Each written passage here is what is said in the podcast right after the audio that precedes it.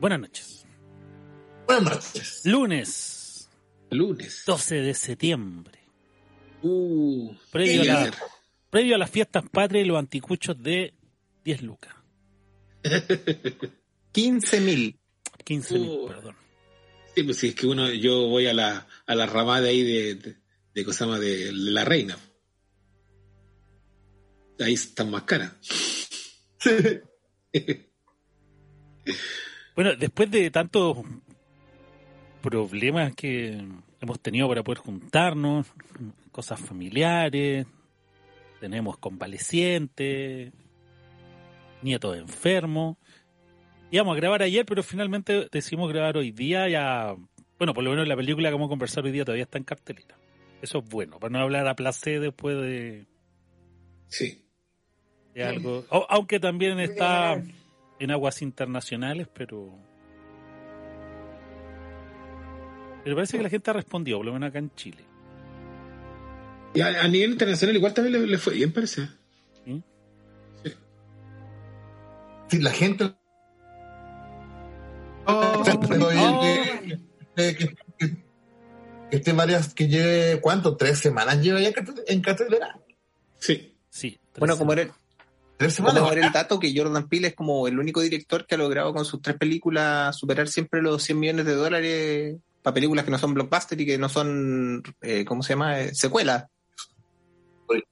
Claro. Las tres han superado los 100 millones, wow. Y eso un poco yo creo por el, por el boca a boca, porque efectivamente son películas que funcionan como en lo, en lo grupal, a la gente le llama la atención. Pero igual como en una época en, la que las películas no ni siquiera se da como el tiempo de, de, de que el boca a boca le alcance. Entonces, igual encuentro que es bueno, o sea, porque siento que esta es como una, una anomalía que todavía está en cartelera eh, Elvis, Top Gun y... Considerando que Elvis ya está disponible en, en plataformas. Claro. Mira, solo para solo para cerrar la, el, círculo, estoy aquí buscando la, la, taquilla. La taquilla, por ejemplo, Get Out, que no olvidemos que es del 2017, tuvo un presupuesto de 4 millones y medio de dólares. Porque en el fondo, como decía Claudio, vamos a hablar de Nope, y, pero entre paréntesis va a ser casi como un especial Jordan Peele, porque como nadie pudo ver la de George Miller, nos vamos a quedar solo con Nope hoy día. Entonces, va a ser casi un, especial de eh, Jordan Peele. Entonces, como les decía, Get Out, un budget de 4 millones y medio, y juntó 255 millones de dólares a lo largo del mundo con un doméstico en Estados Unidos de 176 millones de dólares. O sea, la rompió con Get Out. Tipo, simplemente la rompió. Después con As, que puede ser un poco más eh, divisiva en torno a las críticas y hubo más comentarios, tuvo un, mira, tuvo un presupuesto de 20 millones de dólares y a nivel mundial oh. Juntó también 255 millones de dólares con 175 millones en Estados Unidos. Hace esa, o sea, el tipo literalmente es el rey Midas de las lucas, o sea, cáchate que con 5 millones de dólares juntó 250, o sea, en términos de, ganancia es una, es una locura, no, no se puede creer.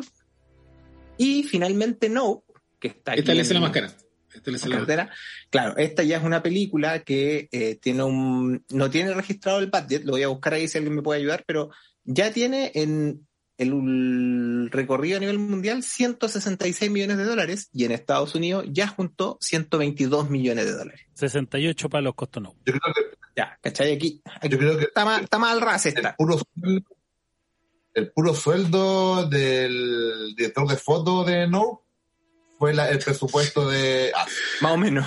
Sí, yo creo. Sí, igual tuvo un buen inicio, porque cacha, te juntó 44 palos la primera semana en su primer fin de semana de estreno. Entonces, interesante el fenómeno de Jordan Peele, porque insisto, más allá de que te pueden gustar o no sus películas, es como constante, al parecer tiene una base de gente que lo sigue parejita y que le ha permitido desarrollar sus proyectos. Así que eh, es súper bueno su, su fenómeno y su, y su evolución en ese sentido. Y le, le, le, da confianza también a los estudios para que pongan las lucas en él, ¿eh? al final de cuentas eso. Yo creo que al final, si sus películas no terminan de cuajar tan bien, no terminan de ser así como perfectas, yo creo que igual te ofrecen como un buen paseo en el medio. po. Porque yo creo que el problema de As es como más al final. Pero yo creo que la- los primeros 45 minutos estábamos todos metidos. Por lo menos, los primeros 45 minutos. Sí, po. sí, Es comparto. como que atado al cierre. Yo, yo estaba metidísima viendo As y de repente fue como. y Yo que soy la reina de no ver estas películas porque yo soy súper susceptible a asustarme y soy re gallina para ver estas cuestiones. Y la fui a ver al cine, Asma encima. Y claro, los primeros minutos, pero después se desinfla, se desinfla y fue como. "Mue". Yo creo que se- se- y Yo, yo me se sigo quedando. hacer- con- para mí, yo me sigo quedando con Get Out. A mí Get Y yo Out creo que me, tenía al yo- borde de la silla, weón. que aunque Get Out es Sí. mejor, también se podría decir que tiene como un problema parecido. Ya como el último acto, cuando están encerrados en la casa, es como ya medio, mm, medio débil en comparación con la otra película. Sí, es que claramente lo conversábamos el otro día. Yo creo que la gracia de Jordan Peele es que es un director que logra generar grandes momentos dentro de sus películas y, y la verdad es que yo creo que ahí es donde tiene que ir afinando un poco el, el pulso, porque cuando este tipo logre eh, de alguna manera cerrar las películas eh, redonditas en torno a, su- a sus grandes momentos, porque si hay algo que podemos decir es que todas las películas de Jordan Peele tienen grandes momentos cinematográficos dentro de esta. Entonces, si él logra realmente eh, cerrar como una historia completita, redondita, ojo ahí, porque el tipo se puede, se puede transformar en algo, en, algo realmente grande en términos de, de lo que es el, el suspenso. Ahora, ha sido súper interesante igual como él ha ido modificando su, su contexto declarativo, si se quiere, porque Get Out es una película súper discursiva al final del día, que es súper de statement, de una declaración potente, oye, esto está pasando acá. Después As tiene también harto de lo mismo, ¿cachai? Tiene, tiene declaraciones súper marcadas, de hecho, de hecho el, el momento cuando están en la casa y quieren, el- le dicen a Alexa, call the police, y el weón eh, eh, hace el fuck the police con la canción, ¿cachai? Tiene, Sí. tiene como ese tipo de detallito y es, y es humor.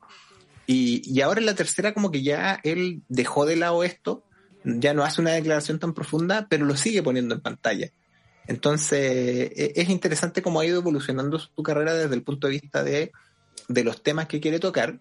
Y por otro lado, y lo que yo encuentro más interesante, es que el tipo dentro de todo este, este morbo de suspenso, de thriller, lo que a él le gusta mostrar, igual tiene grandes momentos de humor.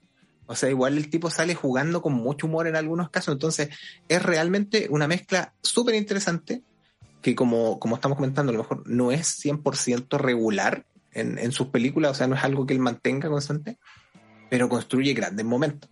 Y, y yo creo que todas sus películas tienen grandes, grandes momentos. eh, y, y por eso yo creo que el tipo se ha ganado el lugar que, que se ha ganado en Hollywood de alguna manera y que le ha permitido eh, creerse el cuento para tirarse con, con una serie como La Dimensión Desconocida y ese tipo de cosas, ¿cachai? Que, que también son súper interesantes de, de ver. Parece. Em, Listo, cerramos el podcast. No se caigan, po. No, es que sé que a mí, a mí me gusta también esta, esta cuestión como eh, que era como al menos más, más de antaño de ir a ver la película de un director y, que- y- y de verlo en pantalla. Ahora también en preparación estuve viendo las de Robert Zemeckis también, también es un lujo verlo, ver al loco en pantalla, ¿cachai? Ver sus movimientos de cámara eh, Cine de autor. y cine de autor, ¿cachai? Tú estás viendo, estás viendo que el loco está ahí. Y Jordan Peele creo que es ese tipo de director ahora, y no sé qué otro más existe aparte de Tarantino, digamos, de los directores más nuevos, digamos, que está él, Robert Eggers, los que son los más de terror, los que están destacándose como en el campo eh, autoral, digamos. Entonces, como esos que no, que efectivamente el loco no es seco. Yo efe- efe- efectivamente siento que sus películas son cada vez mejores. Aunque, aunque estamos todos de acuerdo en que As es como un poquito la más, la más debatible, yo creo que el, pro- el problema de As es que es la más ambiciosa. Siento que, que, que el, que el, el loco está apuntando demasiado arriba y ahí como que falla un poco. El, el discurso es más ambiguo, la forma de presentarlas como más confusa. En cambio, en As es súper es súper directa, no hay, no hay espacio como a la conversación en As, porque esto es y es así. Digo, en, en Out, Eh, pero me gusta lo que hace No, porque siento que el, el loco como que no te da un discurso, sino que te presenta los argumentos. ¿no? Para que tú, tú en tu casa termines el discurso. Exacto. Yo siento que el loco no, no está siendo como muy, como tan discursivo, sino que está siendo como más, más argumentativo. Y, en- y encuentro que eso es una habilidad como director. po. El otro día también ha- hablábamos de, hablábamos en el chat de, de- de que Jordan Peele sabe dónde poner la cámara. Y me estuve, y de nuevo eché un- le eché un ojo a Nope y es como, como la, la forma como de explicar esta cuestión es como cuando tú sabís que, que el director te puede resolver una escena en dos, tres o cuatro imágenes, ¿cachai? En vez de, de miles, porque me, me puse a revisar también Thor, la última de Thor, y es como que el Taika Waititi filmó todos los ángulos que pudo, después montaje como que empezó como a ver, a armar la escena, ¿cachai? Pero el se siente como que desde la concepción, el loco ya sabe lo que, lo que, lo que te quiere mostrar, lo que te quiere hacer sentir y cómo te lo quiere hacer mostrar. Ahora, puede ser que el loco no, suel- no, no aparezca muy original. Porque hay mucho, que se, nota que el loco ha visto muchas películas y que, y que todo lo que está plasmando en pantalla lo aprendió así de los maestros, ¿cachai? No es como, no sé, como Paul Thomas Anderson que tú veis que el loco sabe mucho de cine, pero hay algo que es propio de él. En Jordan Peele ahí me cuesta todavía como, como encontrarlo.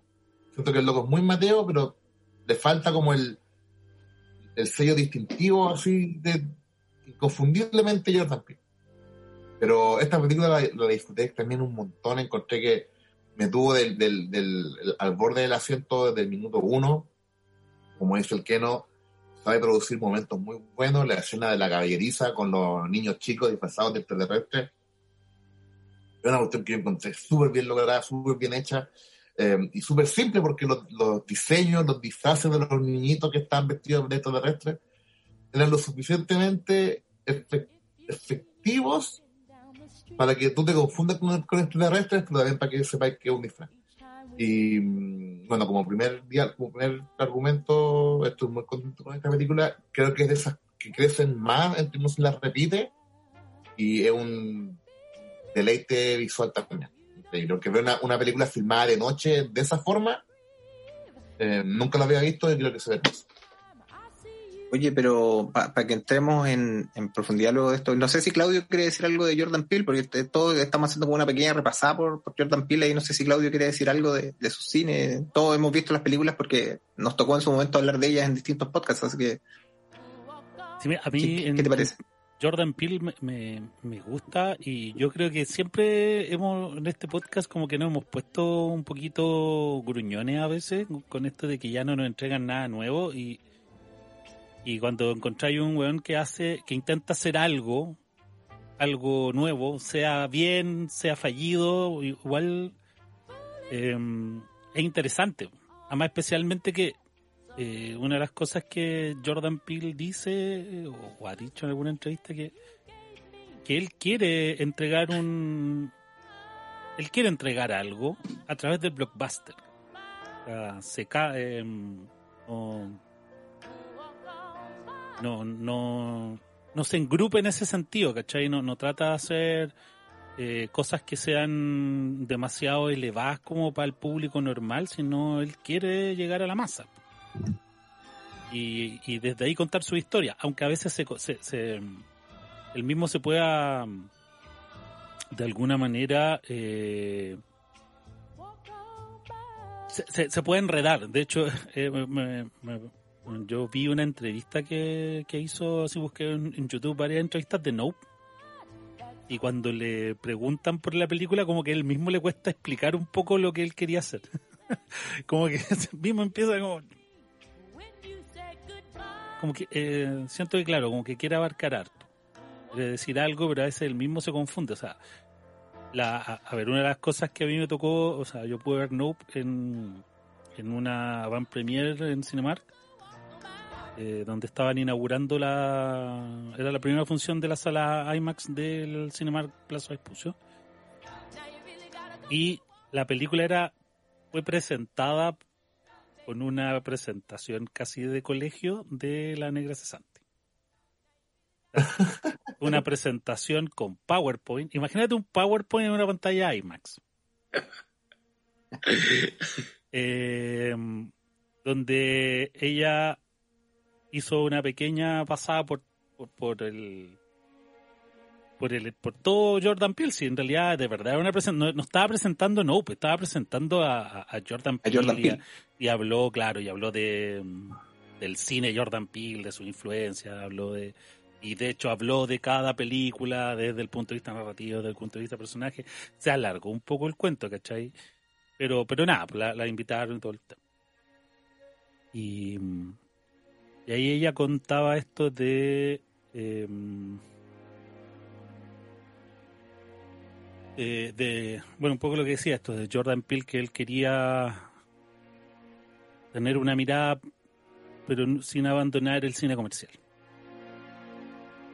Sin abandonar ese cine, ese cine comercial, ese cine de masa, ¿cachai? Y, y yo encuentro que Jordan Peele igual es súper creativo, en ese sentido. O sea, las películas de Jordan Peele, aunque concuerdo en algunos casos, como dicen ustedes, que se tienden a desinflar a veces, uno no le puede, uno le tiene que dar el mérito de que el buen está intentando hacer algo nuevo, ¿cachai? Y en, en épocas en que nos encontramos con, como decía el socio, pero que ya ni siquiera son los remakes, sino son los reestrenos. O sea, esta semana eh, nos reestrenaron Rock One. eh, la semana que, que comienza nos van a reestrenar Spider-Man. Avatar. Van a Y- reestrenar Y nos van, Avatar. a, no- nos van a reestrenar Avatar. O sea, Y, estamos en, el en los tiempos de, lo, de la precuela y la secuela. La, de la precuela de la secuela, del, del refrito, del remake, o sea, que llegue alguien con una historia nueva, yo de verdad lo lo aplaudo, lo aplaudo. Sí, bacán. Dame, Oye. da- dame más, me, podéis mejorar, pero yo sigo consumiendo. Además que de verdad, perdón, para terminar, Nope era una de las películas que yo tenía muchas ganas de ver. Aunque siento que me engañó un poco con el tráiler, pero A todos. a todos, pero no, pero pero tenía ¿Y cómo, ¿Mm? cómo se veía en el IMAX? Es que yo creo que eso iba a mencionar porque, el, eh, por ejemplo, Socio Pedro hablaba del tema de la imagen y, y el cómo filmaba estas escenas de noche, esta cosa eh, en noche americana, eh, el, el estilo que usaba Pil. Eh, es una película que gana mucho, ganaba mucho en IMAX porque todas las escenas eh, relacionadas con, con este platillo volador, llamémoslo platillo volador, eh, todas estas escenas que pasaban de noche al aire al aire libre, digamos, en este espacio que además en IMAX ganaba mucho porque era un espacio pelado, o sea, era una llanura donde tenía ahí todos los cerros y estaba esta casa con esta caballeriza en medio de la nada.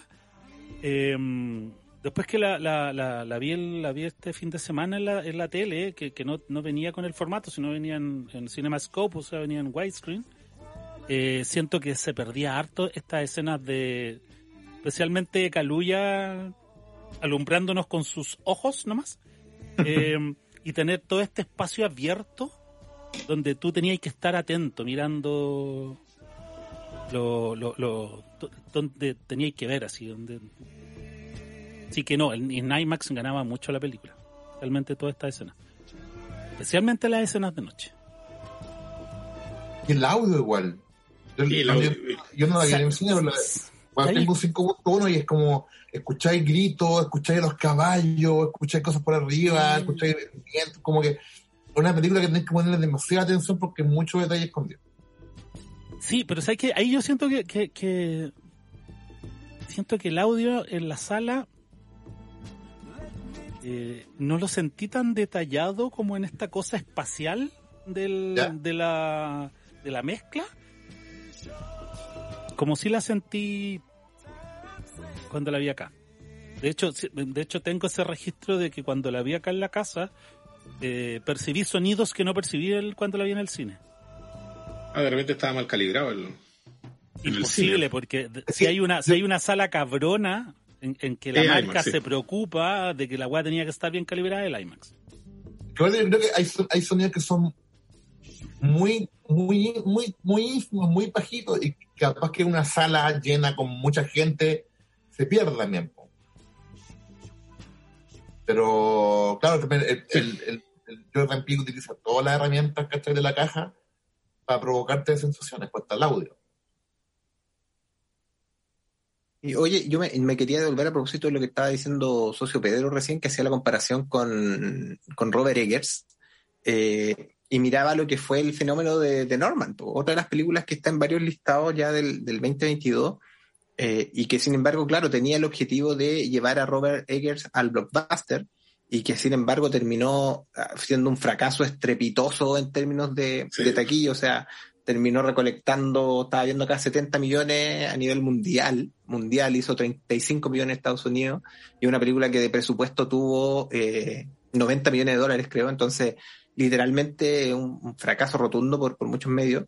Eh, y es interesante porque eh, Jordan, Jordan Peele tiene un poco, el- el- le gusta hacer como este cine blockbuster.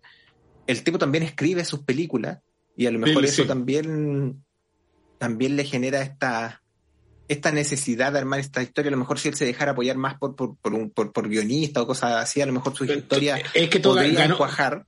Ganó el ¿Cómo? Oscar por ganó el Oscar como mejor guion pues, Por- en el, por claro. Sí. ¿Cachai? Pero claro, a lo mejor, a lo mejor está un poco atrapado, un poco en lo que, por decirlo de alguna manera, lo que le pasó a, a Shyamalan en su momento, esta necesidad de armar como un, pl- un plot twist de alguna manera o darte vuelta, como decía Alfredo, de, de siempre estar tratando de engañarnos. Entonces, armar películas que constantemente están tratando de hacer eso, tratando de engañar al espectador, son complejas. Entonces, a lo mejor, que es lo que decía yo, yo pensaba porque mucha gente lo ha comparado como con eh, con Hitchcock o cosas así por el tema del suspenso y cuestiones así, y, por cómo logra generar ciertas escenas de tensión, y de repente simplificar la historia, pues si a veces cuando tú soy tan bueno para generar momentos dentro de las películas, eh, de repente basta con que la historia sea simple y, y te dejes llevar un poco por, por lo otro, ¿cachai? Por los grandes momentos que tú logras generar ahí en, en las películas. Entonces a lo mejor ahí es donde tiene que ser todavía ese tuneo, la sintonía fina entre lo que quiere contar y lo que finalmente termina eh, ter- termina mostrando en sus historias que es un proceso evolutivo que a lo mejor nos puede llevar a, a- a grandes cosas más adelante de, de Jordan Peele. Oye, aprovechando que a Bárbara no le gustó tanto, entonces quiero, quiero que desde su desánimo nos cuente de qué se trata Nope, para que, para que enganchemos y nos metamos un poco ahí en la historia de, de. Y, el, eh, o sea, Te escucháis muy lejos, te escucháis muy lejos. Pero, no es que no me haya gustado tanto, pero, o sea, en realidad, eh, a mí, yo me quedo con Get Out, pero bueno, eh, no se trata de unos hermanos que tienen como la herencia familiar de llevar eh, de estos caballos que son para, para el cine, ¿ya? Y em, el, el personaje de Daniel Kaluuya, él es, es como el, el heredero en el fondo de, de toda esta historia de llevar caballos hacia el cine y todo el asunto. Y, y carga con el peso de ser el, el- el heredero de su padre, que era un hombre muy querido al parecer, y, y era como muy pillo en este cuento, y a él le faltan como habilidades blandas y todo. Y empieza, eh, empiezan a pasar un fenómeno de, eh, como uno piensa de repente como fenómenos eh, climáticos, ya había unas nubes que no se movían y todo, y termina eh, siendo una, una lucha entre estos hermanos y gente que se les une contra una criatura, eh, se puede decir quizá eh, extraterrestre, una, una criatura que, que se viene a alimentar acá, y cómo logran en el fondo cómo, es este- este- esta pelea y de inteligencia y todo, porque este tipo de repente se ve como un experto en todo esto, como que de un minuto para otro sabía hacer todo. Pero es interesante también eh, la historia secundaria que había con respecto a, a uno de los personajes que está interpretado por el. eh, ¿Cómo se llama el coreano este que hace, Steve de, Steve de Young. Glenn? Claro, Steve Young, eh, que era una. eh, hace el papel de una ex estrella Infantil. de sitcom infantil, claro, que sobrevivió al ataque de un de un chimpancé que se mm, que se puso violento durante las grabaciones. Eh, Como, como dos historias que hacen hacen de esta película que sea eh, bastante interesante. Oye, eh, partamos con el con el desmenuce de Nope. Yo creo que vale la pena hacerla con, con spoiler para que valga un poco la pena, hemos recorrido Jordan Peele, yo creo que tenemos, eh, así que démosle con spoiler para que se entienda, aparte en, el, en el resumen ejecutivo que hizo Bárbara ya un poco con todo el plot twist, que efectivamente lo que todos creíamos que era un platillo volador en, en los trailers terminó siendo una, una criatura al final. Eh, que, que, es como el gran plot twist de esta película, pero les quería preguntar, ¿qué les pasó con, primero, o, qué creen que eh, intenta hacer Jordan Peele con esta, con esta lógica de contar la historia, porque ese también es un, es un bonito statement, de contar la historia de eh, esta, este primer video, en el filmando, la primera, como decirlo, la primera toma de cine que se hizo, efectivamente a, mí me tocó leerlo cuando, cuando hice el el dato cinéfilo que tiene esa, esa, referencia es pero muy lindo eso. Exacto, que en el fondo muy bueno. la, primera toma que se hace es eh, un, caballo corriendo en el fondo, que eso tenía una gracia porque para poder lograr ese movimiento eh, pusieron, no recuerdo cuántas cámaras, pero pusieron muchas cámaras consecutivas, el caballo corrió y tomaron esa foto y lograron hacer este, esta toma del de la primer, el primer video de un caballo corriendo en el fondo, que también permitió para muchos estudios, para darse cuenta que los caballos en algún momento van volando, bla, bla, bla.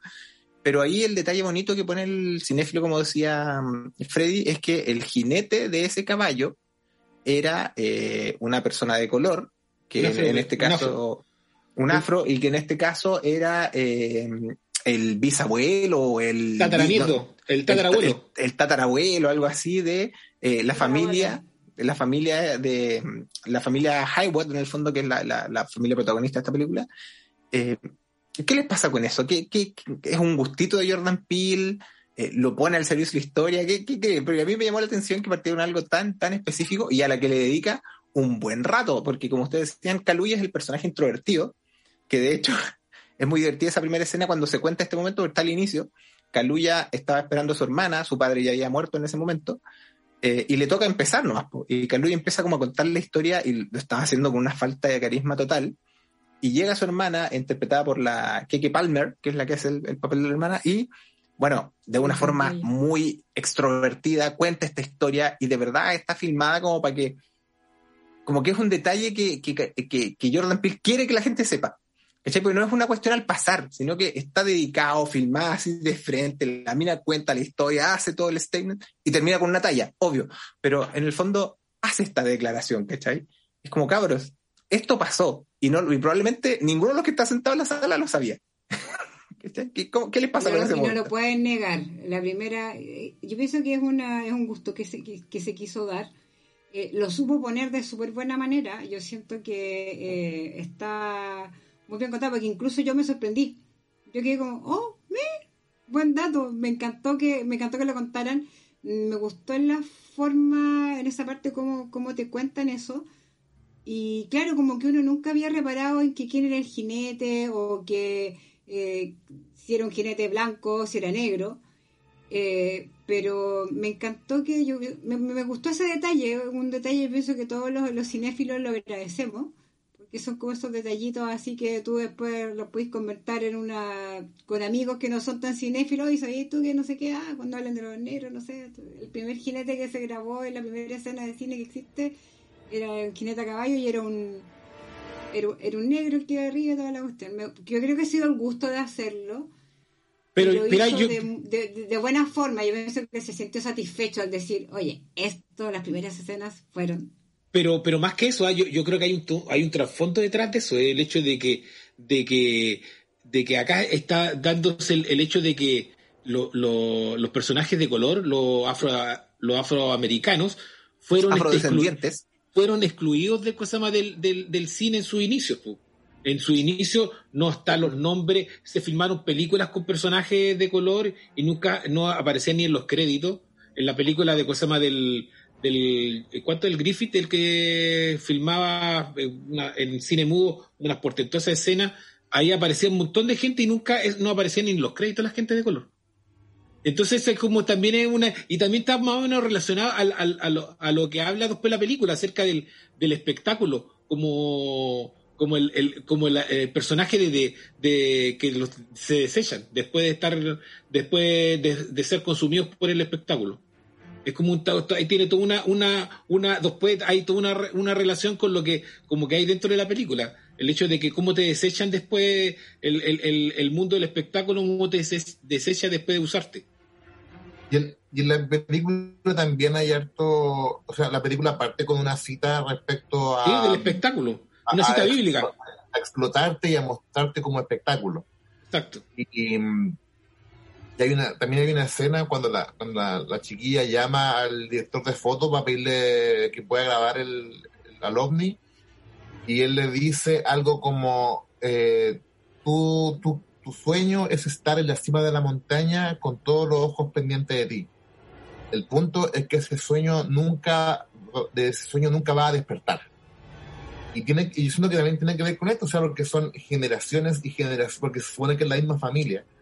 Entonces son generaciones, generaciones y generaciones, ¿cachai? Que vienen persiguiendo este famoso sueño de lograrlo y todavía no, no lo logran.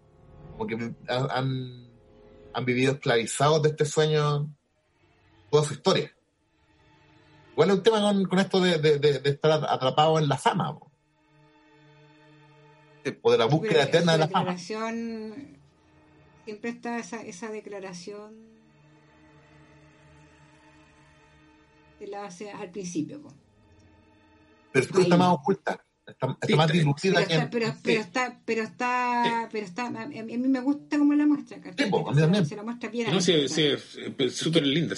Es que no es una declaración, yo por eso digo, porque si bien es algo que tú cuando le empezás a conversar y empezábamos a, a, desgranar un poco el trasfondo de acá, tú te das cuenta que la película está puesta de una forma orgánica y que, reitero, termina con, eh, con, una talla, con, con, con el fondo, esta hermana que le importa un pepino la historia de su familia, termina ofreciendo sus sándwiches, termina ofreciendo sus asesorías, ¿cachai? Entonces, de alguna manera es eso, es como, es como en el fondo también es como, loco, llevamos peleando mucho tiempo por esto, ¿cachai? Llevamos peleando un poco por, por la notoriedad, qué sé yo, pero al mismo tiempo también hay una generación que viene que probablemente ya no tiene ese mismo interés, o sea, esta, esta hermana, ¿cachai? Extrovertida y todo, no tiene los mismos intereses familiares, porque o sea, no está ni a la vuelta con conseguir lo que estos locos querían conseguir, ¿cachai? Entonces, también es interesante ese contrapunto que hace y es como, estoy contando algo súper serio, algo que es, habla de mis raíces, pero, pero al final me da lo mismo, ¿cachai? O sea, al final lo estoy contando para venderte, ¿cachai? No, no sé, Claudio, ¿a ti qué te pasó ahí?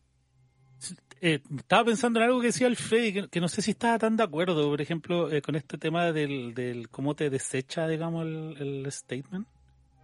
Con el personaje, por ejemplo, del Steve John, ya que eh, siento que el personaje del Steve John es despreciable.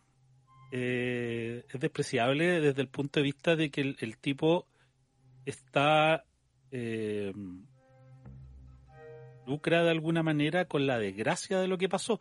Él no, no, él no muestra emoción con, con, con lo que él vivió. Es más, de hecho, de hecho él tiene, él saca provecho, tiene esta, este, esta suerte de, de museo del horror, eh, donde tiene incluso el zapato de la, de la chica con sangre.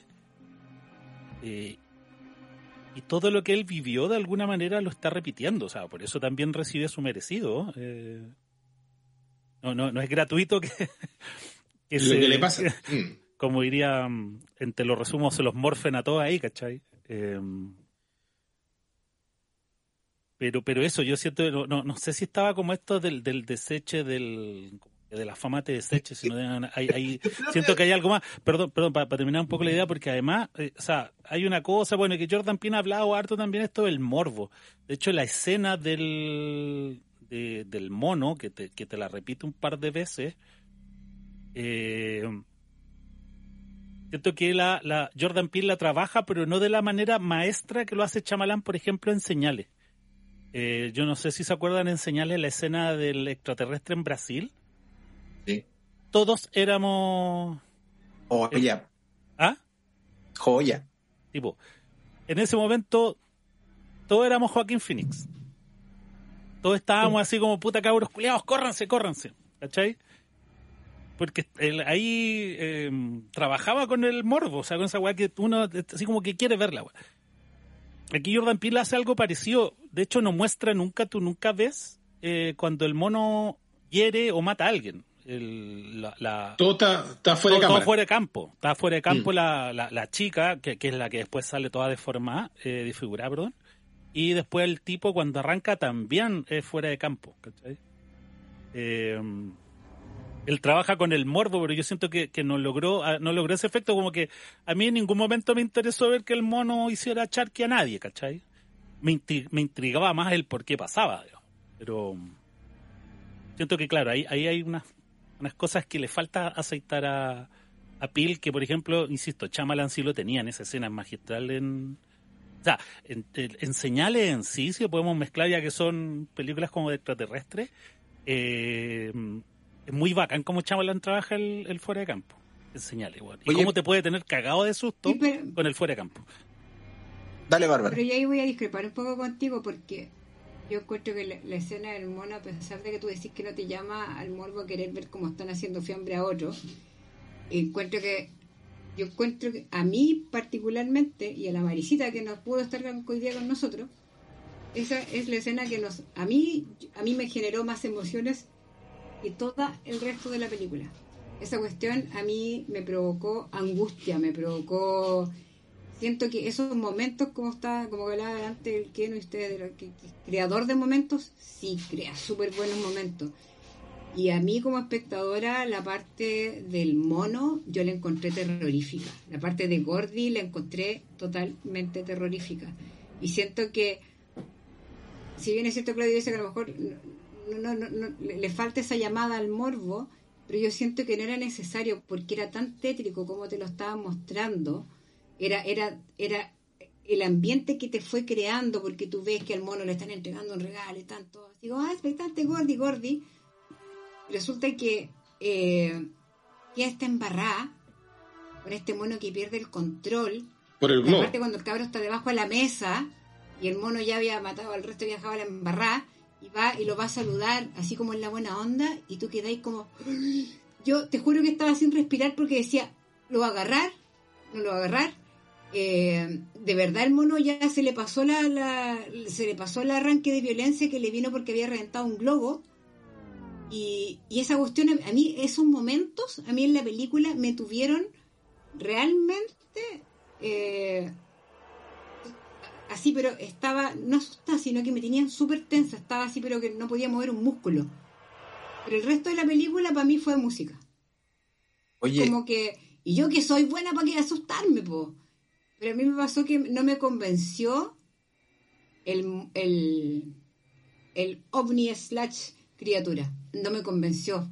A rato se veían las costuras de, de la tela entonces fue como que e- eso vino fue como te digo para mí lo del mono joya. Si me, si me decís que es lo mejor para mí en esa película no tiene nada que ver con lo otro. Y siento que la, la Kiki Palmer le, le, le ganó totalmente. La loca se robó la película. A mí me encantó ella. Me encantó cómo le robó el protagonismo al Caluya. A mí me Oye, gusta el- el- para, para completar lo que decía Claudio sobre el Steve Young. Yo creo que el Steve Young es como eh, la víctima de todo esto. Porque yo creo que efectivamente él es el actor desechado porque él era un niño actor. ¿cachai? En un momento vemos a, a él un afiche de él como adulto o como adolescente siendo actor. Siempre, siempre hay niños. Entonces igual el loco como que en algún momento lo desecharon. po. Y el loco... Hollywood lo desechó. Y el loco termina transformándose en, en, en lo que a él lo desechó. Entonces, él, él, él es ahora el productor que manda, ¿cachai? A los caballos a su muerte, ¿cachai? Como que él es como el, el, el torturado que se transforma en torturador. Porque, claro, eh, efectivamente es, un malo, pero siento que es como... Entonces, víctima slash. Exact- exactamente, como que creció en ese mundo y no sabe más nomás. po.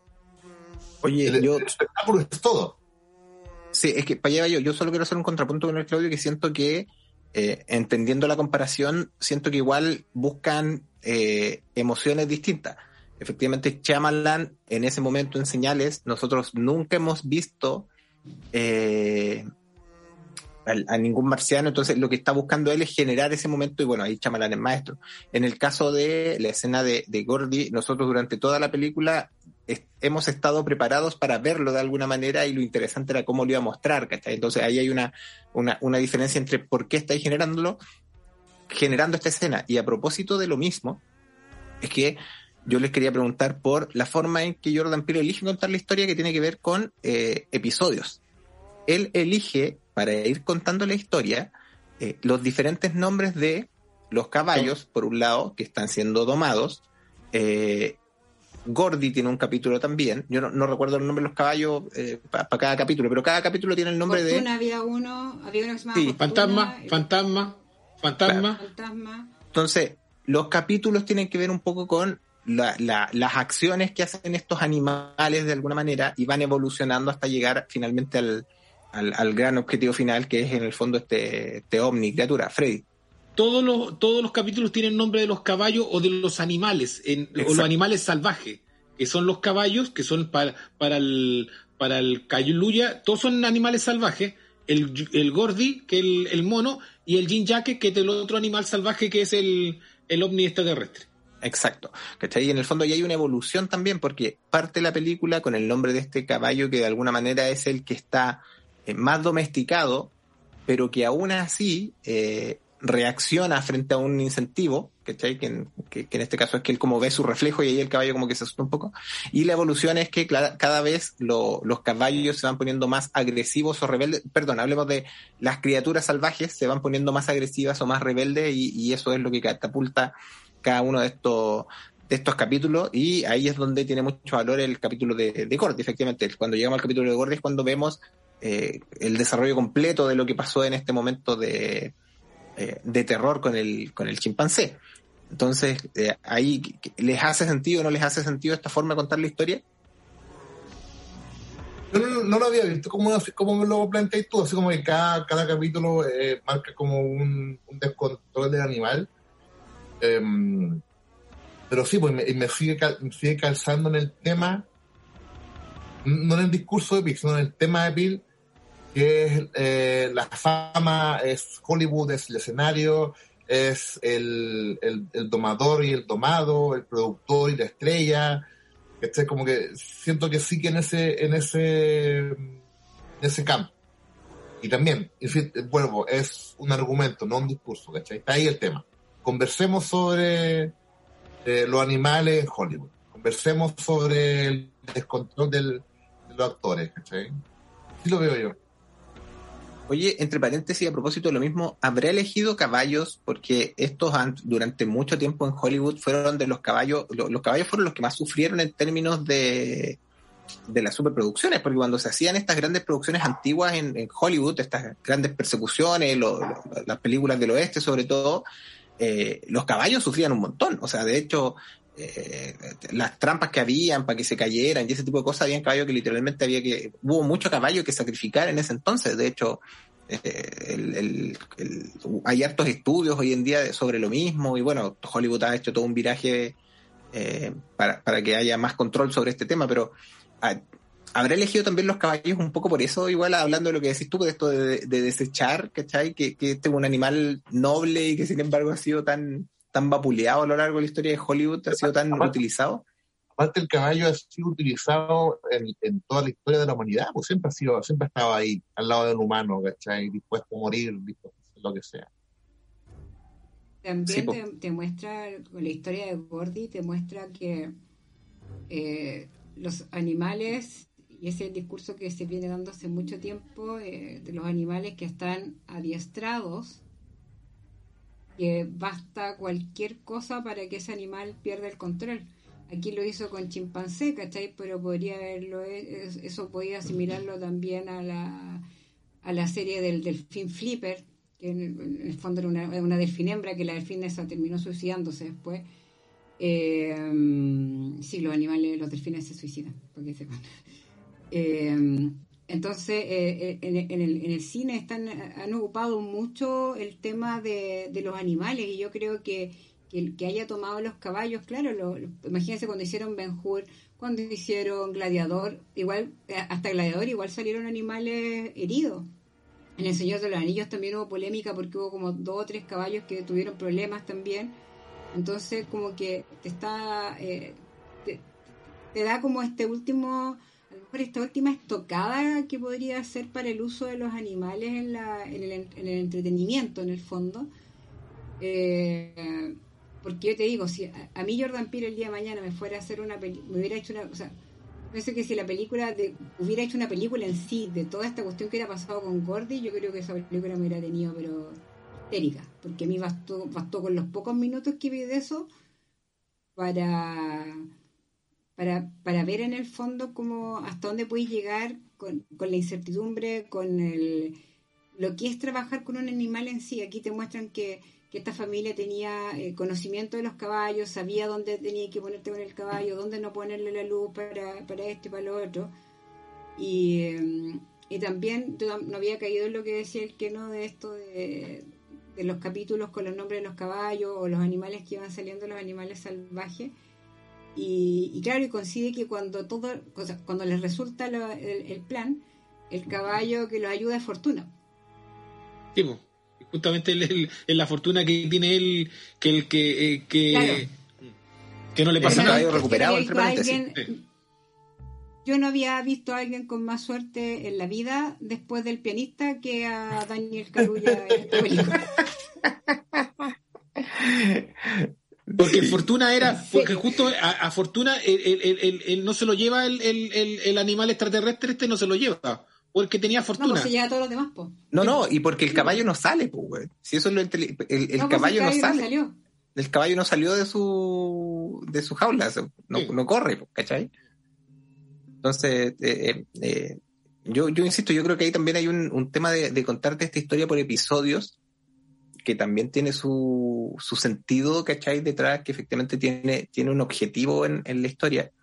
Eh, lo mismo, quizás para mí pierde un poco de, de gracia cuando dejan de ser caballos y pasa a ser efectivamente Gordy, pasa a ser después el Jean Jacket, qué sé yo. Eh, pero, pero se entiende, yo entiendo para dónde voy con este tema de los episodios y para, y para dónde lo, lo, lo está, lo está Igual montando. les diga spoiler, es, un gran spoiler cuando, cuando, cuando, viene el, episodio de Fortuna. La Fortuna. ¿Estáis para dónde va la cuestión? Pues como pero no, sí se le, se, le rescata eso, esa, esa escena entretenida. Me, dio risa el palo que le pegaron a TMZ. Eso, eso me causó muchas gracias. Sí, hay, hay un palo y, bien. Y que más encima queda como, como un verdadero saco de peras, decir otra cosa, el, el periodista de TMZ. Porque eso es lo que hacen en el fondo. O sea, es que te, te muestran un gallo que es sin escrúpulos, y llega sin permiso, y que por conseguir la, la imagen está dispuesto a todo, a estar quebrado como sea, estaba tirado en el suelo, hecho bolsa, pero él quería obtener la imagen. Y esa cuestión encontré que el palo para TMZ fue, pero increíble. A mí esa parte me hizo reír, yo me reí. ¿Sabéis qué? Yo no, creo, yo no creo que sea solo para TMZ, yo creo que es el palo para una cultura en general muy gringa, que es la cultura del morbo, de querer estar metido ahí. De hecho, eh, ¿se acuerdan esta película del del Joaquin Phoenix, creo que era, que era Nightcrawler, pues, donde el tipo, donde el tipo grababa ah, efectivamente, que, que, que el tipo que es, gracias Jay Gyllenhaal, que, que en el fondo el tipo grababa efectivamente, entonces es una cultura muy gringa eso igual, ese tema de estar como encontrar la imagen, encontrar la escena, esta morbosidad de estar ahí de los primeros, ¿cachai? De ser los primeros en saber algo. Entonces, más que a TMZ, yo creo que es un palo a, un tema cultural de los gringos, que es tratar de, y, en, bueno, de una generación, si no nos engañemos, y en el fondo también aquí esto, esto traspasa frontera, esta cultura del morbo, eh, no, es solo gringa, pero también pega un palo, como decís tú ahí, o sea, hay representado en este, en este tipo que no por nada tiene un casco de cabeza de espejo. ¿Cachai? Que en el fondo también, también hay un sentido, esta cuestión de estar eh, eh, reflejando algo, ¿cachai? Que es como, oye, es como, tú estás viendo un personaje, pero a la vez te estás viendo como a ti mismo de alguna manera, ¿cachai? Estás, estás frente a un espejo, o sea, este personaje eres tú, ¿cachai? De alguna manera eh, lo, lo, podrías tomar como con esa interpretación, entonces tampoco es gratuito. Y, y, y, insisto, y está dentro de estas cositas que de nuevo es esta declaración de Pil que tienen todas sus películas, pero que no necesariamente está puesta hoy en día como declaración. En Get Out, todas las cosas que pasaban estaban dentro del marco de una declaración así súper formal, ¿cachai? En este caso, están puestas en un contexto donde, como decía la Bárbara, te generan gracia, pues, weón. Te, están puestas ahí incluso, te, te, un poco, tú sabes lo que me estáis diciendo, pero te, está puesta en modo talla, ¿cachai? Entonces, creo que en ese sentido ha evolucionado mucho a la hora de poner estas cosas en, la película. No sé si alguien tiene, tiene algo más que decir de, de, de esta pasada o... Yo creo que el loco está haciendo, está haciendo las películas desde el discurso, ¿cachai? El loco está haciendo las películas desde el espectáculo esta vez. Porque claro, como, como te decía, en Get Out es, es discursiva, pero a nivel en que tú no podís no podís tener un argumento en contra, ¿cachai? Porque la película en ningún momento te da otro argumento, ¿cachai? Te da la posibilidad de, de disentir. ¿cachai? Las cosas son así y así. Pero en no, siento que no, porque en, en, en- en no, el loco te da argumentos para la conversación. ¿cachai? Es tan malo tema Z, es tan malo el control de animales, es tan malo cómo funciona Hollywood, ¿cachai? ¿Qué te parece que los linajes de los negros en Hollywood, ¿cachai? Pero en ningún momento te está diciendo los blancos no tienen así, o la cultura, o la televisión, ¿cachai? Como te dicen, no, mira, esto pasa nomás. Son las cosas que suceden. Los niños estrellas de Hollywood a veces terminan así.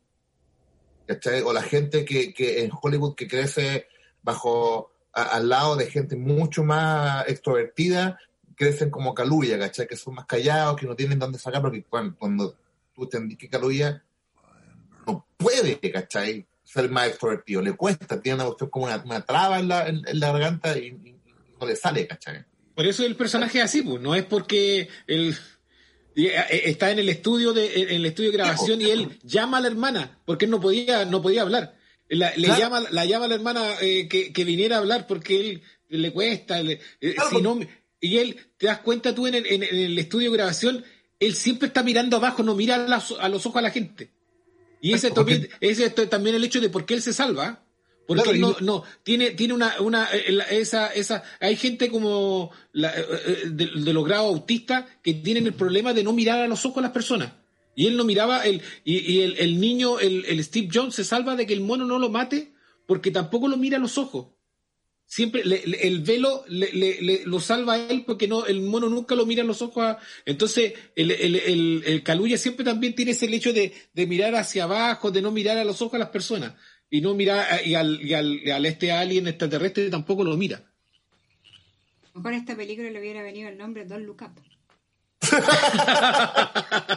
No, pero... no, oye, pero si eh, eh, el hecho del NOP también es, eh, eh, el, el hecho del, la talla. Estoy el hecho del nombre también es súper simpático el nombre, ¿ah? El hecho de que la negación del hecho de que de todas las películas de terror, todo el mundo, el hecho de que nadie se niega en, la- en las películas de todos bajan a la- a la- al sótano, todo, y no, y acá le hacen lo que todo el mundo tiene que hacer. No, no.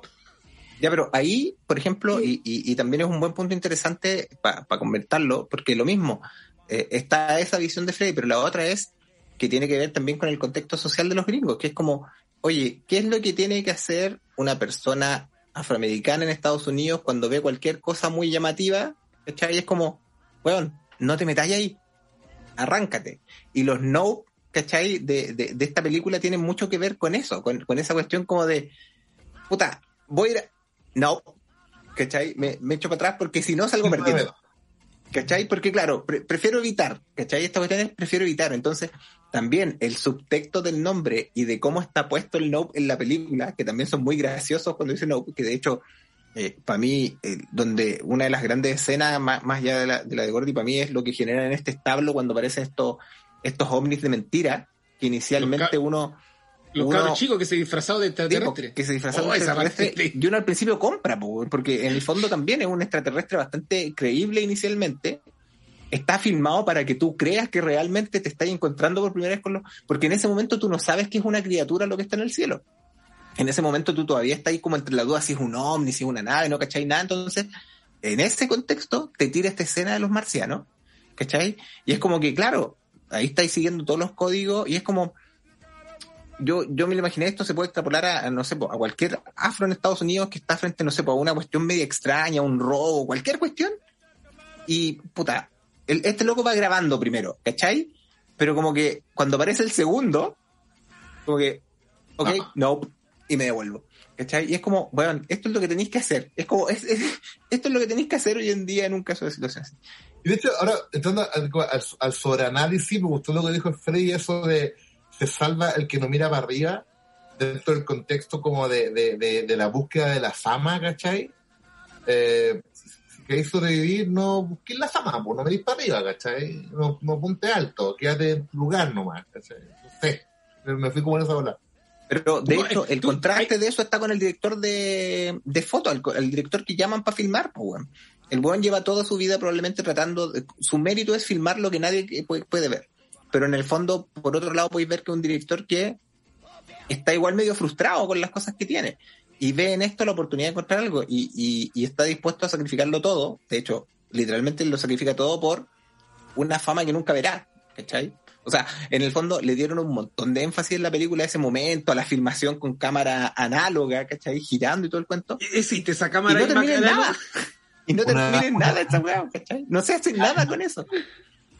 A mí, a mí lo que me, me- lo que yo, o sea, no sé si ustedes también se tienen que haber dado cuenta que, que no sobrevive ningún blanco en la película. Ah, Ni asiático las tampoco. películas antes, uno, Pero uno- vamos claro, a ver. uno, uno sabía, ¿te acordás que las películas de antes, tú cachabas que si era negro se iba a morir?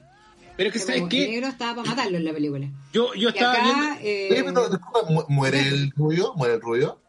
Pero que es latino. El, el, el, el, No, el latino el, no el muere. que pone las cámaras sobrevive. El latino Ah, no muere. El latino tampoco El muere. Oye, ahora, ahora el tema de Pero la- ¿sabéis qué? Hay el una. tema de hay- las cámaras. un No sé, Ah, dale Freddy, dale Freddy. cerramos- No, cer- el hecho de dale, que- Sí, realidad. Es que parece que Caluya muere, ¿ah?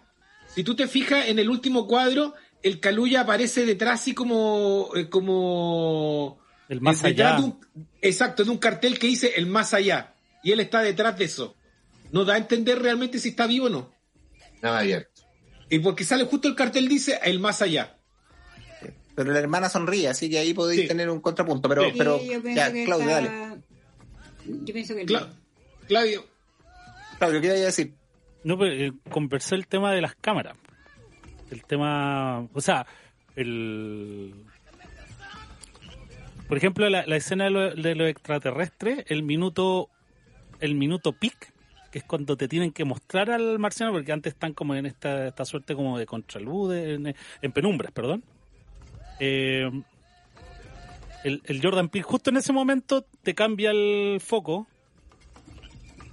que está primero tiene el, foco lo tiene puesto en justo en este en, en este ángulo que es donde va a empezar a aparecer y cambia foco a la cámara ahí va el punto para que el espectador mire el celular de Galuya ¿cachai?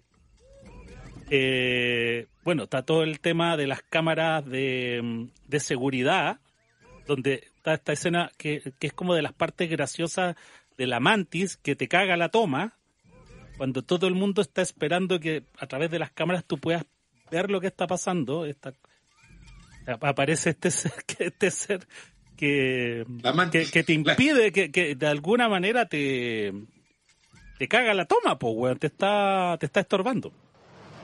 El, el tema también de las cámaras con el director de fotografía y hay un detalle que yo, para mí es, es- es como para mí fue como súper eh, lógico de alguna manera por un, un poco por ser audiovisual, ¿cachai? Pero este ser, este ángel sacado de Evangelion, eh, es un sensor de cámara. sí, no, sí, esos dos pueden- Ah, detallito, ¿verdad? po? Cuadro verde es un Es sensor. un eh, obturador, es como el, el obturador, pues chico. El sensor, ¿verdad? po? un sensor de cámara, pues, weón. sí, Es una eh, onda al cine, no.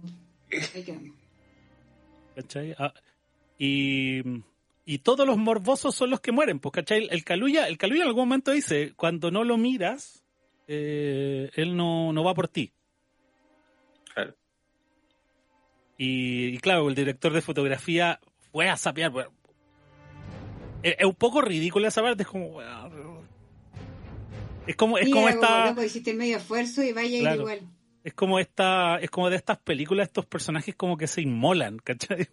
Y, y se inmolan, pero, pero, es- ¿ah? Es que, es que ¿sabes lo que pasa? Es que a, a mí me pasó que el, el último tramo de la película lo encontré como súper ridículo. Pero igual es disfrutable, no, es- no es ridículo así como ya de terminar de ver esta cuestión.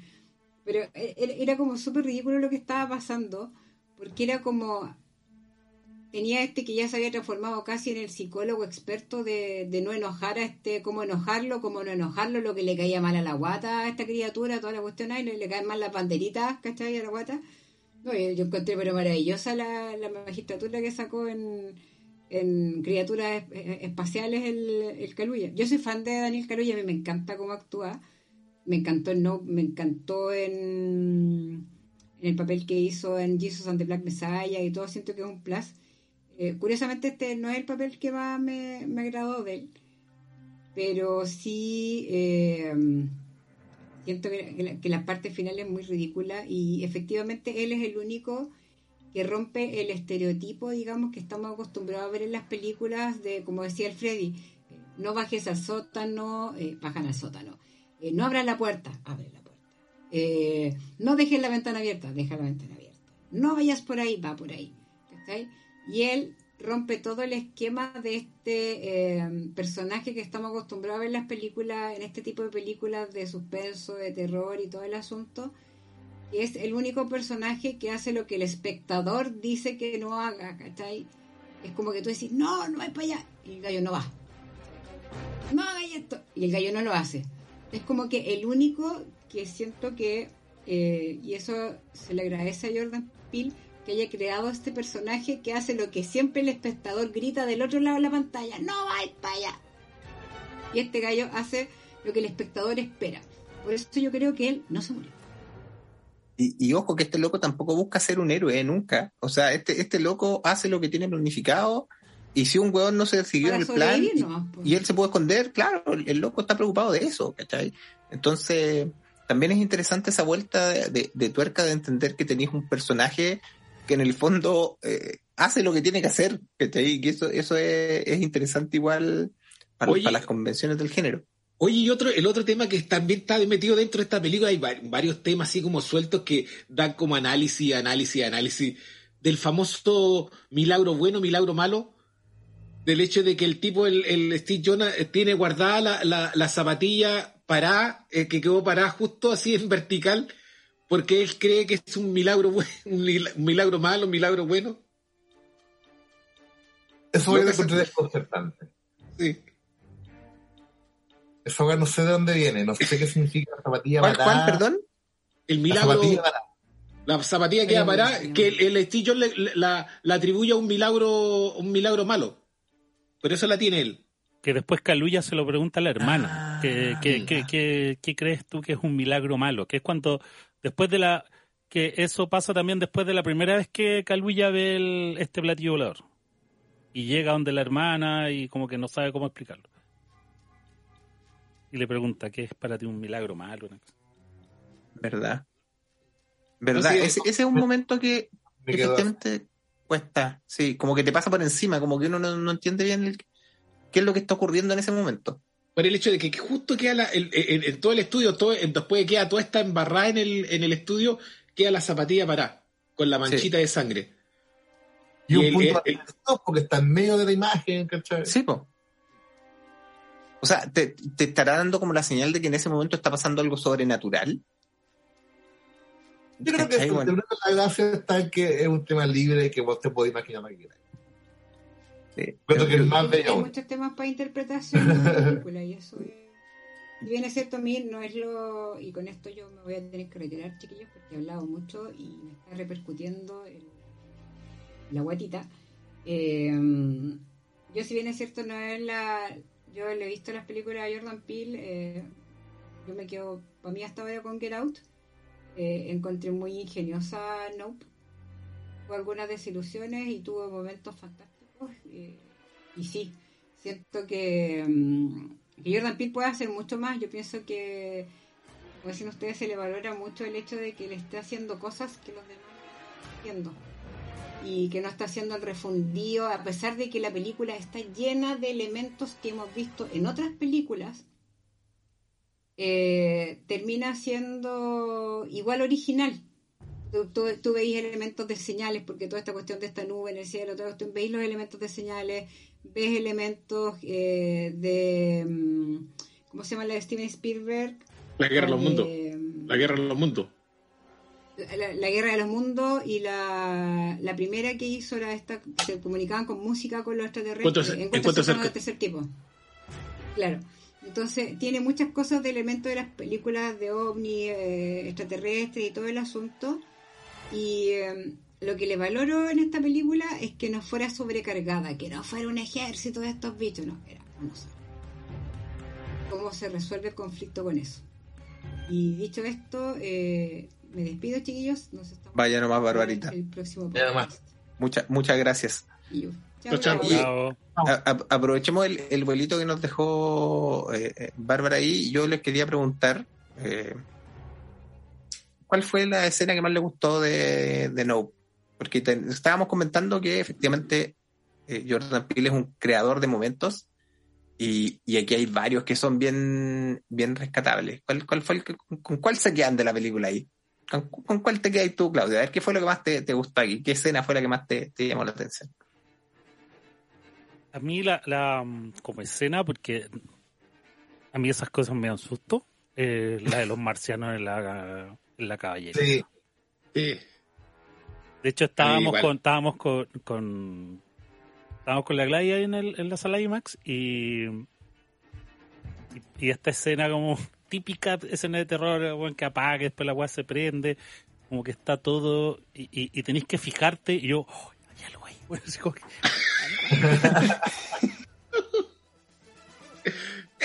Yo lo que, lo que encontré bacán de esa escena es que si tú la, la ves por primera vez, jurando que son extraterrestres, funciona.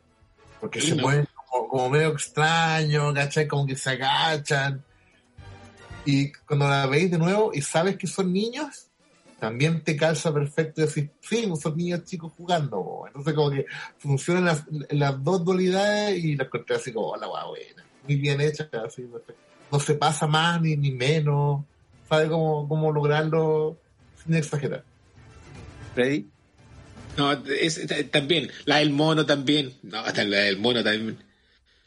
La de la, la, de la moto. La de la, moto a los Akira también. Mi problema con la escena del mono, así como ya de, de puro exquisito nomás, y siento que el mono no se ve muy real. Ah, sí, me- Pero pero. es la- la clásica historia. De, de, por, de, así de pesado, así. Oye, yo, bueno, a mí me gusta mucho la, de los marcianos que hemos hablado, pero para poner otra en, contexto igual que siento que está muy bien construida, me gusta mucho la escena de cuando eh, están haciendo el show, el Steve Jobs en el fondo está haciendo el show de donde quiere soltar el caballo para que esta, para, que se, se, eleve al cielo en el fondo y se lo lleve y, y sale todo mal. Eh, me gusta mucho cómo el, el personaje de Steve Jobs durante toda la película siempre te lo muestran como muy en control de todo. ¿Cachai? Como muy en control de su historia, muy en control de los negocios que está haciendo, muy en control cuando hace este evento de todo lo, de, de, lo que le quiere mostrar a la gente, ¿cachai? Etcétera. Eh, y, y es interesante ver cómo cuando todo se empieza a ir al carajo de alguna manera, eh, su personaje se descompone, ¿cachai? Y literalmente no entiende nada de lo que está pasando. ¿Cachai? Tiene esa cara como así de, de desesperación, donde está también el personaje de esta, la, la, la niña que quedó desfigurada de- del show, ¿cachai? Siento que también es un momento que está súper bien construido, donde están pasando muchas cosas en simultáneo y, y nada, pues es como el momento, el, el momento de pagar tus cuentas, ¿cachai? Toma chocolate y paga lo que debes, ¿cachai? En el Eso fondo- igual, es, igual es bacán porque hay algunos momentos chiquititos en la película en la que em, tipo cuenta su historia de que no, Gordy, en el pasado, la ¿verdad? Pero al- eso, ese discurso donde el, al tipo te lo muestra muy en confianza y muy en control, el, el Jordan Peele te lo intercala con la cara de él cuando niño en shock. Exacto. ¿sabes? O si no, te muestra al Steve Jobs así como muy pegado, como recordando el momento así de esa cuestión, y llega la señora y como que lo despierta. como el loco está como reprimiendo ese, ese miedo. El trauma, sí. ¿cachai? Está repri- reprimiendo el trauma, así como el, show must go on, ¿cachai? El show debe continuar. No, no, no importa el, el estado que esté, el daño en que esté, y claro, y al final cuando llega el maestro de nuevo, el loco como que revive todo eso, ¿cachai? Bueno, no estés en control. Nunca estuviste en control, tuviste suerte nomás. Entonces, me, gusta como decís tú porque están pasando muchas cosas en ese momento entre gente asustada, personajes que no entienden nada, ¿cachai? Eh, eh, el, mismo, el mismo personaje de él que, que sale como a actuar, ¿cachai? En el fondo se prepara como para actuar, él tiene unas líneas aprendidas, ¿cachai? Y todo el cuento. Entonces, cuando de ahí tú te das cuenta también que él como que siempre quiso ser la estrella de, ¿cachai? Pero no tenía las herramientas para hacerlo. O sea, el tipo cuando tiene que improvisar lo hace pésimo, ¿cachai? No, no, no tiene ningún, ninguna habilidad para, desde ese, desde ese punto de vista actoral. No es, no es coincidencia que, que haya puesto un actor asiático. O sea, hace, hace poco tuvimos el, el testimonio del Kewi Kwan de, de, Indiana Jones, que el loco dejó de actuar literalmente porque no habían roles para asiáticos. El único rol que había era el del nerd chino, o el del nerd que se muere, o el del chino, ¿sabes? Entonces, eh, claro, es lógico que, que, los renegados en esta historia sean los negros y los asiáticos. Sí. Oye, yo un poco para redondear igual, eh, yo no sé si ustedes tuvieron la posibilidad de ver algunos capítulos de lo que fue la, la, la serie que hacía Jordan Peele de la Dimensión Desconocida en el fondo. Sí, yo vi eh, varios. Vi, vi, varios de la, de la primera temporada. Están en Paramount, ¿cierto? Están en, en Prime Video, estaba por lo menos la... sí. Yo, yo sí. vi ahí las la primeras... Creo que vi los cuatro primeros capítulos de la Dimensión Desconocida. Sí, y, y, yo siento mucho que, que, Jordan Peele, en el fondo, con, con, esta película en particular, se mantiene un poco en esa lógica. ¿Cachai? Se mantiene un poco en esta, en esta, en esta cuestión media episódica. Así este es como un episodio de la dimensión desconocida, ¿cachai? Y, eh, y, y siento que le funciona muy bien. ¿Cachai? Si bien la serie de la dimensión desconocida no funcionó tanto como, como no, generó la repercusión que se esperaba, siento que sí funciona muy bien eh, en, en, en, este tema de querer contarte como un, como un episodio dentro de estas cosas extrañas o paranormales, ¿cachai? Y, y, y, porque también le permite jugar un poco más, ¿cachai? Poner como más referencias, poner como más elementos en pantalla. Y como bien decía alguien por ahí, nota aparte esta cuestión de todas las referencias como al, al, al, anime que tiene esto, partiendo por, por la derrapada de Akira, porque esta cuestión literalmente sea un, un, un ángel. Un ángel, ¿cachai? Para los que, para los que vemos Evangelio, la cuestión al tiro eh, te, te, hizo mucho sentido desde ese punto de vista. Eh, entonces tiene, tiene, estas cosas, eh, no sé, porque que finalmente la imagen eh, de del, del, de la criatura se consiga a través de una cámara analógica que está puesta en un pozo, ¿cachai? En medio de una atracción que recrea el viejo oeste, eh, también me parece que es como súper súper inteligente y súper interesante. Que, se dé estos gustitos, que se permita jugar de alguna manera con, con estas cosas, yo lo encuentro que, que de verdad es, algo que le acomodó mucho a, Jordan Peele. Más allá de que a lo mejor no haya sido su película más, más exitosa en términos de, de budget, pero sí siento que es una película que de, de verdad es, es, bien disfrutable. Es bien, bien disfrutable para el, para el público casual y todo el tema. Siento que, que de verdad aquí es una película que todo público la puede gozar. Get Out me parece que es un poco menos menos amplia en ese sentido, lo mismo que As, ¿cachai? No es una película que tú le puedes mostrar, pero siento que si tú decís, oye, te quiero mostrar esta película, no, es una película que funciona porque, reitero, tiene humor, ¿cachai? Tiene elementos reconocibles de otras cosas, ¿cachai? O sea, podéis encontrar elementos. Y aparte se da el gustito el mismo Jordan Peele de poner ahí en una escena la tijera de As y el, como el, el, el relojito de, de, de Get Out también por ahí en, en alguna toma. Así que también hace, se, se, se, dio todos los gustos, ¿sí? insisto. Fue como que, que, se dio la vuelta a Jordan Peele en esta película. Oye, no, y yo, y yo agradezco en todo caso que haya hecho este alienígena en forma de, de ángel. No me dado cuenta. Porque de hecho, hace poco estaba viendo un video en YouTube que te explicaba más o menos por qué todos los monstruos en el cine eran parecidos. Que tenía que ver más o menos porque todos trabajan con el mismo software, entonces todos trabajan con, con, desde, las mismas bases, ¿cachai? Entonces como es casi inevitable que todos inventen, creen lo mismo, ¿cachai? Pero un mono como el que vimos acá yo no había visto nunca, un extraterrestre que,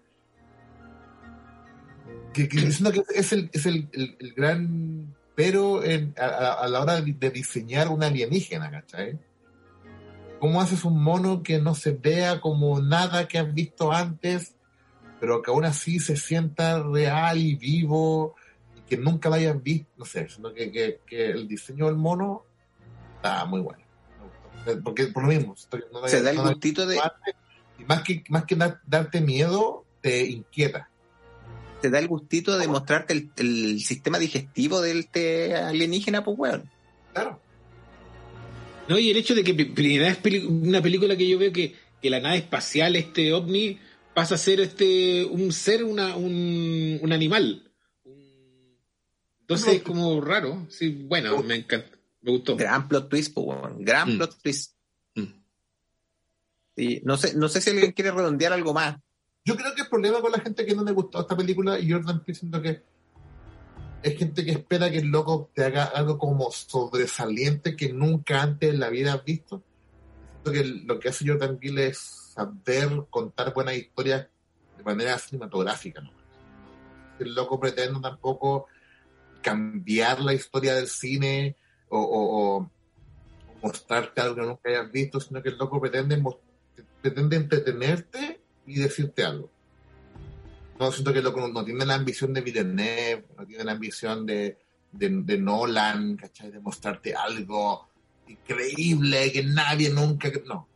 El loco quiere contarte una buena historia y contártela bien. Creo que eso hace falta. Tener el cariño en la, en- en la cámara, en el cine. Tipo. Sí, pues se nota que el loco ha visto mucho, que le gusta el cine igual, ¿cachai? Y, y, y que tiene sus temas, pues, ¿cachai? O sea, al tipo le gusta el suspenso, le gusta est- esta cuestión, el, el- el- un poco el, el terror, jugar con estas cosas y, y lo ha demostrado a lo largo de todas su, de todas sus películas. O sea, le- no le cuesta generar estas atmósferas de tensión, ¿cachai? No, no le cuesta nada. Entonces, por eso yo insisto, cuando, cuando logre eh, ser más parejo, a lo mejor en su ejecución, cuando, cuando, cuando a lo mejor se concentre más en la, en la forma que en el, que qué sé yo, que en el, que en el plot twist, eh, probablemente vamos a estar en, en, en, en torno a un, a un, a un que te saque una película tremenda, ¿cachai? Tremenda. Sí, para allá yo creo que, para allá tiene que apuntar y yo creo que es, o se puede quedar en la dimensión desconocida eternamente, que también le va a funcionar. Y que yo entiendo que, insisto, esta cuestión episódica, eh, donde pueden venir otro tipo de alien o pueden venir otro tipo de cosas así, yo encuentro que también le, le funciona bien. No, no tengo nada que reclamarle. Sí, igual. Sí. Porque, me, o sea, es- insisto, me, me gusta que el loco sea ambicioso y que se meta a la pata a los caballos y que de repente no le funcione y que de repente sí. Me gusta que el loco haga eso. Porque no, no tenemos eso. No, no- uno, uno aplaude con más ganas, como dice Claudio, cuando veis a un autor detrás de, de una película, ¿cachai? Como que sentís que alguien te quiere contar algo, ¿cachai? Más que otras películas no- donde sentís que te sentaron para distraerte. un rato. Sí. Sí. Don Claudio, ¿algo que agregar? No, estoy absolutamente de acuerdo. Nope. No. No. Ya, pues, No. cerremos por fuera entonces. Ha estado muy, muy No. grata, muy entretenida la, la, la conversa de, de Nope. Yo le digo a la gente que aún, y si llegó hasta acá esperando, le arreglamos el partido, pero yo encuentro que igual es una película muy disfrutable. eh, y como decía Socio Pedro, creo por ahí en, el, en las conversas que hemos tenido, es una película que yo creo que se disfruta mucho más la segunda vez que uno la ve, más que la primera, porque te, te da el gusto de ir descubriendo algunos, algunos detallitos más divertidos. Hay una parte, disculpa, al principio de la película, cuando está el, papá todavía vivo, hay un plano del viejo arriba del caballo y la nube detrás. Entonces, Cuando veí esa película por segunda vez, esa imagen ya te produce cosas. No, yo, yo sabéis que siempre, siempre me, me quedé con esta idea, incluso al salir de la película el día que la vi en el cine, de esta sensación de que puta, e- este loco vio morir a su papá literalmente por la mierda de un, de un alien blanco. ¿Cachai? Entonces, eh, Una, me- una moneda. Pero no, pero una que eh, de una moneda, pero al final puta le cuentan el cuento que fue basura de un de un de un avión. Sí, o sea, que, que no, no mucho más, no tenéis mucho más margen ahí para hacer la explicación en términos terrenales, pero, pero yo me quedé con eso, como decía eso. O sea, después le, seguía dando vuelta a este tema de que este loco vio morir a su padre por lo que después te das cuenta que es literalmente el, el excremento, el erupto, un peo, no sé, de, de este, de este alien, ¿cachai? Entonces es como, es como interesante también, eh, aborda el tema de la muerte ahí, ¿cachai? Desde esa perspectiva, o sea, en el fondo es como, weón, los, los afroamericanos morimos por weas como esta, ¿cachai? O sea, por porque alguien se pasó de rosca, ¿cachai? O por cosas que después intentan pasar como por circunstancias, eh, ¿cómo decirlas? Eh, casuales, pues, ¿cachai? Entonces, es, es interesante, yo insisto, tiene, tiene un montón de cositas así que, que le hacen muy recomendable para la gente que no la haya visto, eh, le hacen muy recomendable para la gente que la quiera ver una, segunda vez. Y, yo al menos quedo que- expectante con eh, lo que nos quiera seguir contando Jordan Peele, porque de verdad que me parece que es alguien que tiene una voz propia y que está en una búsqueda, que yo encuentro que eso es lo más entretenido, no es alguien que se esté quedando pegado en un formato, ¿cachai? Ni nada por el estilo, está en una búsqueda y, y nada, pues esperemos que esa búsqueda nos termine regalando más historias entretenidas y más, más cositas eh, buenas ahí. Eso, no sé si alguien quiere agregar o don Claudio ya cerramos por fuera y le, le pasamos el, el testimonio. Cerramos. ¿No te escuchas nada, Claudio? Cerramos. Ahí sí, Cerramos ahí y sí. nos vemos. Ay, Nosotros nos mañana. vemos mañana. Pero la gente no sabemos porque la, la edición ha estado media lenta, entonces Sí, este podcast no, no, capaz no, que salga en octubre. Sí, puede ser, puede ser. Haré lo posible, haré lo posible porque salga antes del antes de fiestas patrias. Ya, saludos a todos. Se cuidan. Nos vemos. Chao, Chao. chao.